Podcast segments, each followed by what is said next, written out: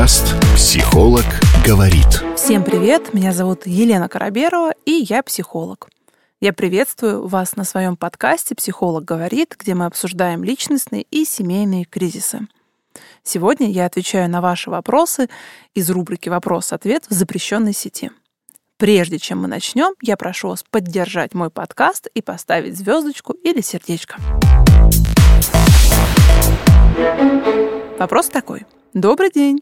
Мама не хочет раз в месяц сидеть с внуком, три с половиной года, типа «я же мать, и я должна с ним быть постоянно». А в кино, друзья и личная моя жизнь не должны быть, видимо, по ее мнению.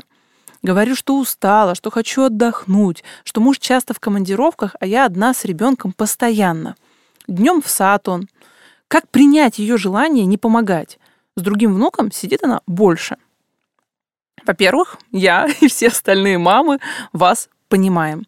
Это абсолютно нормально хотеть и просить помощи, и абсолютно нормально испытывать огорчение и обиду, если вы эту помощь не получаете. Во-вторых, я хочу сказать о том, что точно так же абсолютно нормально, что мама не хочет вам помогать.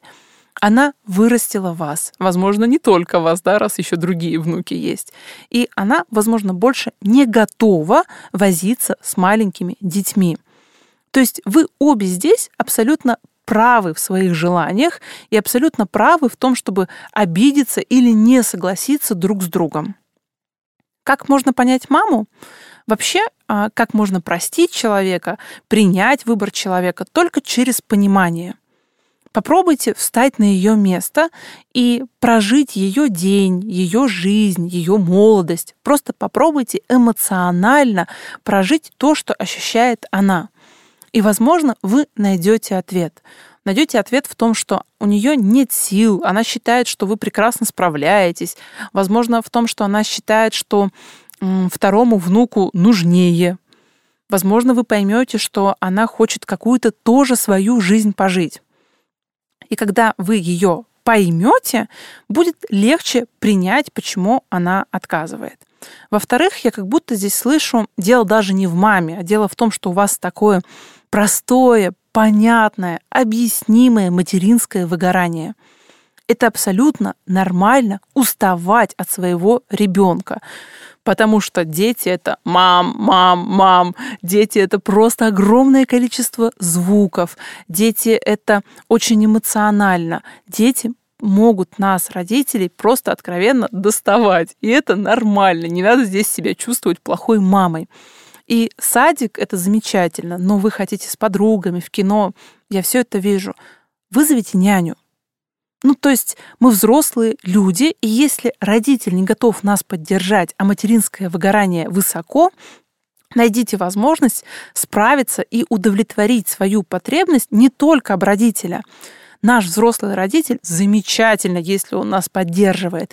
Но если этой поддержки нет, нужно направить весь фокус внимания на то, чтобы найти ответ в другом, найти возможность удовлетворить эту потребность по-другому. Попросите подругу, попросите, э, вызовите няню. Это не так дорого, как многим нам кажется. Сейчас есть замечательные сервисы. Или попросите у знакомых номер няни. Да, то есть все-таки, если мы рожаем детей, мы, наверное, рассчитываем, что у нас будут какие-то дополнительные траты. Возьмите и включите эту трату раз в месяц. Наверное, вот приведу пример, это в районе полутора тысяч рублей на вечер. Ну, такой долгий вечер достаточно, а, чтобы вы сходили с подругами в кино. Заложите эту трату раз в месяц и, наконец-то, выдохните и отстаньте от своей мамы. Так, друзья, у нас следующий вопрос. Он тоже про детей. Часто повышаю на детей голос. Потом думаю об этом. Отразится ли на них это? Смотрите, рубрика опять «Это нормально».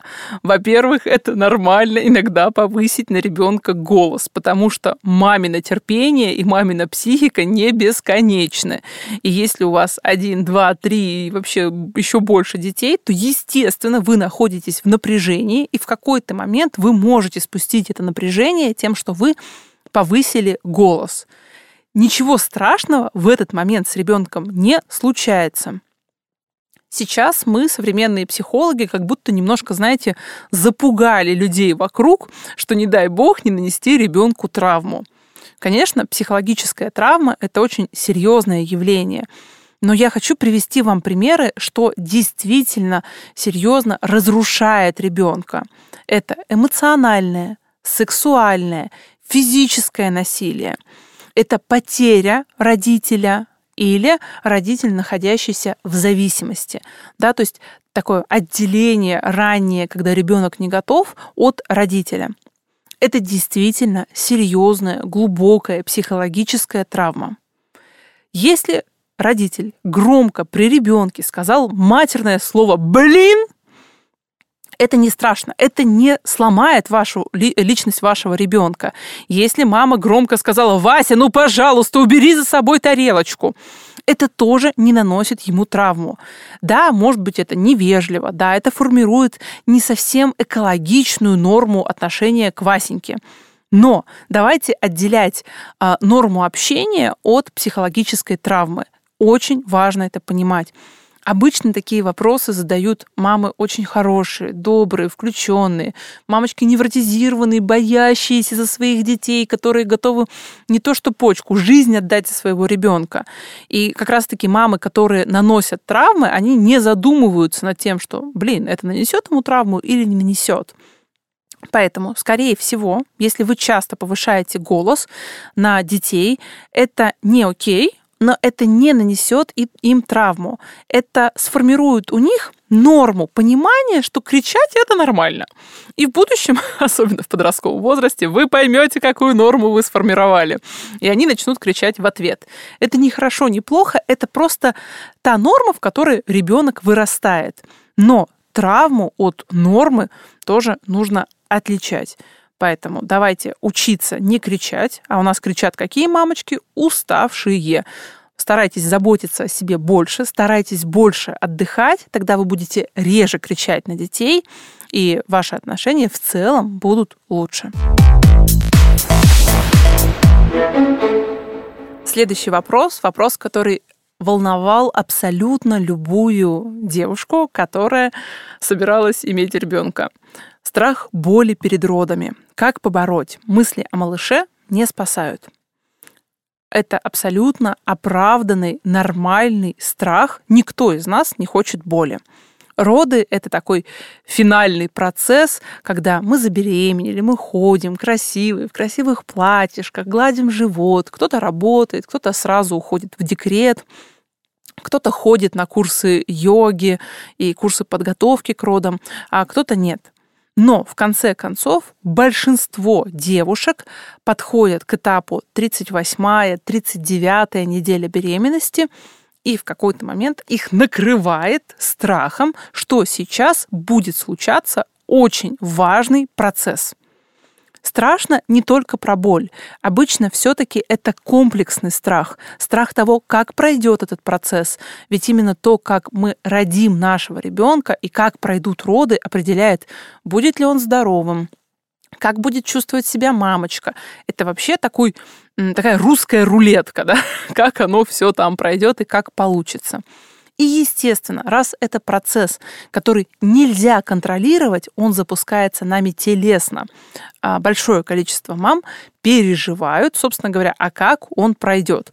Потому что в нашем сегодняшнем реальном мире мы привыкли все очень сильно контролировать. И если вы сейчас мамочка, которая готовится к родам и боится боли, и боится самого процесса, а, это нормально, б, надо настраиваться на то, что все пройдет хорошо. И очень важно настроиться на то, что да, действительно будет очень сильно больно, но вы способны справиться с этой болью. То есть не надо избегать, э, избегать мысли о том, что будет больно. Надо согласиться, представить и прожить эмоционально. Да, действительно, это будет больно. Да, действительно, это будет страшно. Да, действительно, это будет э, непредвиденно или неконтролируемо но я с этим справлюсь.